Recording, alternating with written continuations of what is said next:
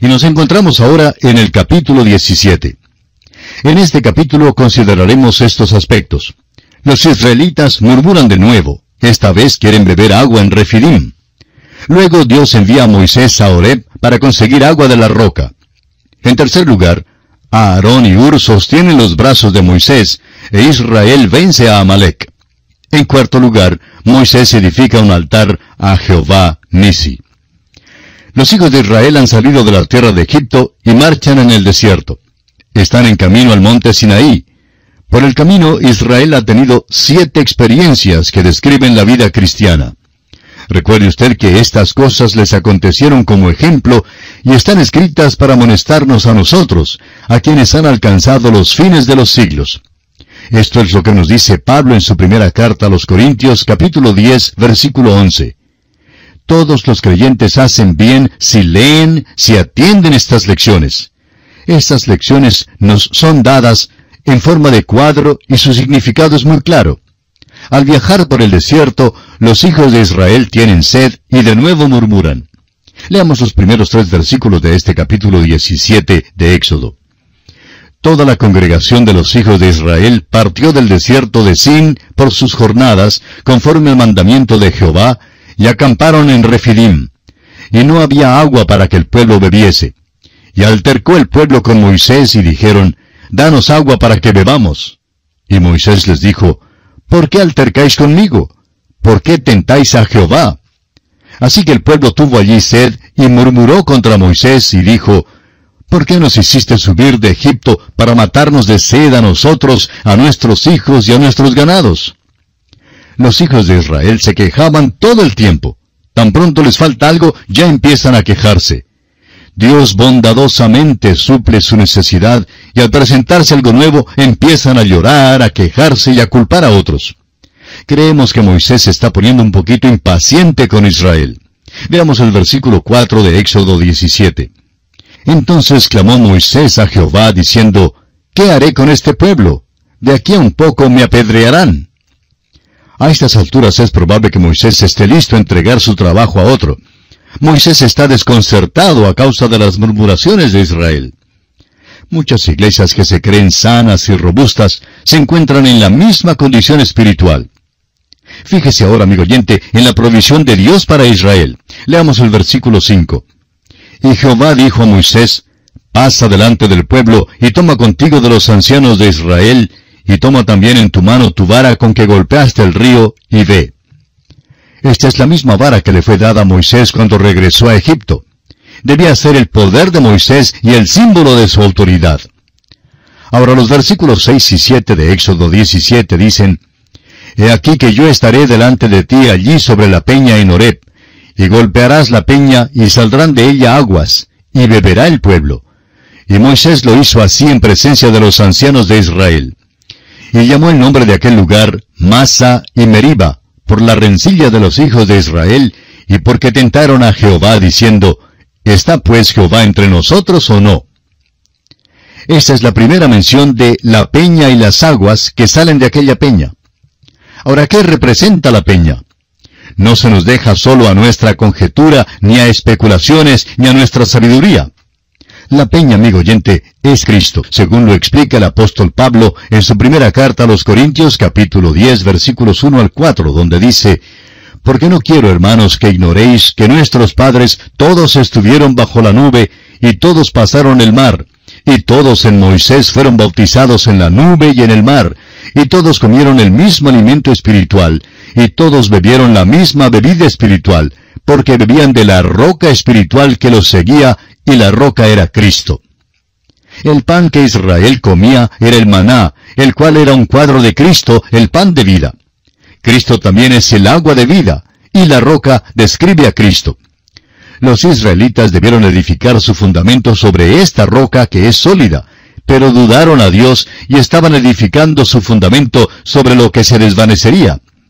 Israel se apoyaba en telarañas y en cañas rotas, y su nube de dudas les escondía la cara de Dios. La roca es un retrato bello del Señor Jesucristo y apoyado por las Escrituras. El Salmo 61.2 dice, Desde el cabo de la tierra clamaré a ti cuando mi corazón desmayare. llévame a la roca que es más alta que yo. De nuevo el salmista dice en el Salmo 78, 35, y se acordaban de que Dios era su refugio y el Dios altísimo su redentor. Luego en Mateo capítulo 16 versículo 18, el mismo Señor Jesucristo dijo, Y yo también te digo que tú eres Pedro, y sobre esta roca edificaré mi iglesia, y las puertas del Hades no prevalecerán contra ella. Luego Pedro nos dice en su primera epístola capítulo 2 versículos 6 al 8, por lo cual también contiene la escritura, He aquí pongo en Sión la principal piedra del ángulo, escogida, preciosa, y el que creyere en él no será avergonzado. Para vosotros, pues, los que creéis, él es precioso, pero para los que no creen, la piedra que los edificadores desecharon ha venido a ser la cabeza del ángulo, y piedra de tropiezo y roca que hace caer, porque tropiezan en la palabra, siendo desobedientes, a lo cual fueron también destinados. Finalmente el apóstol Pablo nos da este consejo en su primera carta a los Corintios, capítulo 3, versículo 11. Porque nadie puede poner otro fundamento que el que está puesto, el cual es Jesucristo. Como dice el conocido himno, en tierra de cansancio Jesús roca es. Él es el fundamento. Es en Él sobre quien descansamos y sobre el cual la iglesia está edificada. Como la roca, sin embargo, Él es el último a quien acudimos para beber agua. No es que queramos ser chistosos, pero no se puede conseguir ni aun agua cruda de una roca. Eso sería como conseguir sangre de un nabo o jugo de naranja de una perilla de puerta. Cristo es la roca, y usted bien se puede admirar de su calidad genuina y de su durabilidad. Hay grandes lecciones para ser aprendidas de la roca para el mejoramiento de su vida cristiana. Se puede probarla y analizarla, pero no se la puede beber. Jesús es una roca, pero ni su vida hermosa ni su durabilidad le salvarán a usted. Sus enseñanzas no redimirán su alma.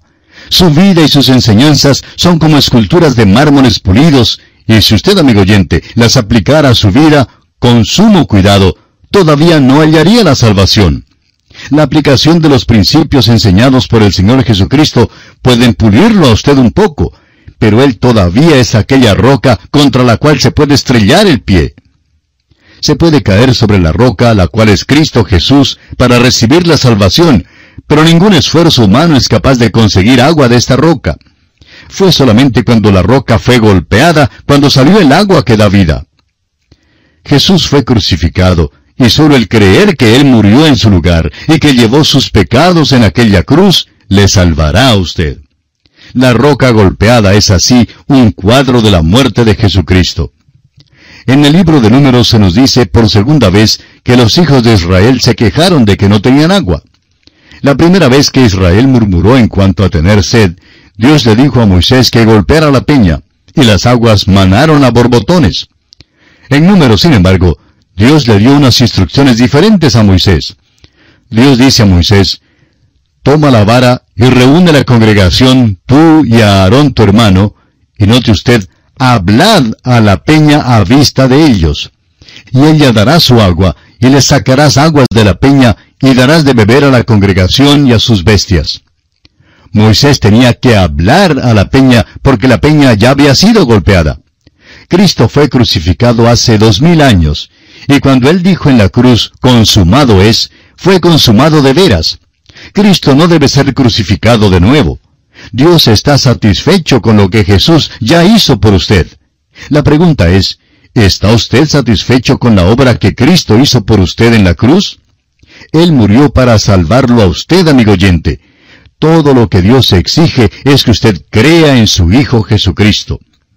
Desde la peña, Cristo Jesús, manan las bendiciones espirituales hoy en día. Las aguas de bendición manan a borbotones para aliviar los labios abrazados de sed. El apóstol Pablo nos dice en Efesios 1.3, Bendito sea el Dios y Padre de nuestro Señor Jesucristo, que nos bendijo con toda bendición espiritual en los lugares celestiales en Cristo. La peña fue golpeada una sola vez, y de ella mana una abundancia de agua. La fuente está llena hasta el borde. El río está lleno de margen a margen. El mundo entero no es capaz de contener esta agua. Sin embargo, a pesar de eso, Hay muchas almas de hombres que en el día de hoy se encuentran marchitas o secas y sus lenguas están abrazadas por la sed. Millones de personas están muriendo por falta de la bebida espiritual. El caudal ha sido cortado, apiñado con troncos por causa de las dudas, corroído por el pecado y aislado por la indiferencia. El canal también está cerrado por los diques de aquellos que profesan conocer a Cristo, pero que en realidad no lo conocen. Amigo oyente, estamos perturbados y nos sentimos tristes al mirar a nuestro alrededor. El mundo tiene sed. Y ahora le preguntamos a usted personal y particularmente, ¿ha acudido usted a aquella peña golpeada para beber del agua de vida? Dios dice que si se bebe de aquella agua, usted no tendrá sed jamás. Si no lo ha hecho, amigo oyente, le invitamos a que lo haga en esta hora. Esta es su oportunidad. Acuda a la roca y beba en abundancia del agua viva para que pueda obtener hoy mismo, en forma gratuita, la vida eterna. Es nuestra oración que Dios le ayude a hacerlo. Hasta nuestro próximo programa, amigo oyente, que el Señor le bendiga. Continuamos hoy estudiando el capítulo 17 del libro de Éxodo, y vamos ahora a considerar el aspecto de la contienda con Amalek. Durante su marcha por el desierto, los israelitas tropezaron con los amalecitas, quienes representan nuestra naturaleza carnal en la Escritura. Esta próxima experiencia es todavía otra lección que haremos bien en aprender. Leamos ahora los versículos 8 al 10 de este capítulo 17 del libro de Éxodo que seguimos estudiando. Entonces vino Amalek y peleó contra Israel en Refidim. Y dijo Moisés a Josué, Escógenos varones y sal a pelear contra Amalek. Mañana yo estaré sobre la cumbre del collado, y la vara de Dios en mi mano. E hizo Josué, como le dijo Moisés, peleando contra Amalek. Y Moisés y Aarón y Ur subieron a la cumbre del collado. Amalek era nieto de Esaú. Esaú era un cuadro de la carne, y los amalecitas se hicieron enemigos de Israel. Nunca dejaron de ser los enemigos de Israel. Y por primera vez los israelitas entran en guerra. Este conflicto es prueba de que no se puede vencer la carne por nuestras propias fuerzas. La carne batalla contra el espíritu y el espíritu contra la carne. El apóstol Pablo lo explica en Gálatas capítulo 5 versículo 17 diciendo, porque el deseo de la carne es contra el espíritu y el del espíritu es contra la carne. Y estos se oponen entre sí para que no hagáis lo que quisierais. Este es el cuadro que tenemos en el desierto al guerrear Israel y Amalek el uno contra el otro. Ahora los versículos 11 y 12 dicen, Y sucedía que cuando alzaba Moisés su mano, Israel prevalecía, mas cuando él bajaba su mano, prevalecía Amalek. Y las manos de Moisés se cansaban, por lo que tomaron una piedra y la pusieron debajo de él, y se sentó sobre ella.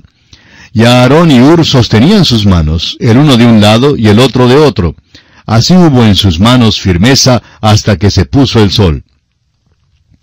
Una observación cuidadosa revela que en realidad la batalla fue peleada sobre la cumbre del monte. Fue peleada por la oración. Esta batalla no fue ganada por la habilidad de los israelitas de pelear porque no eran soldados con experiencia ni aptos todavía para la guerra.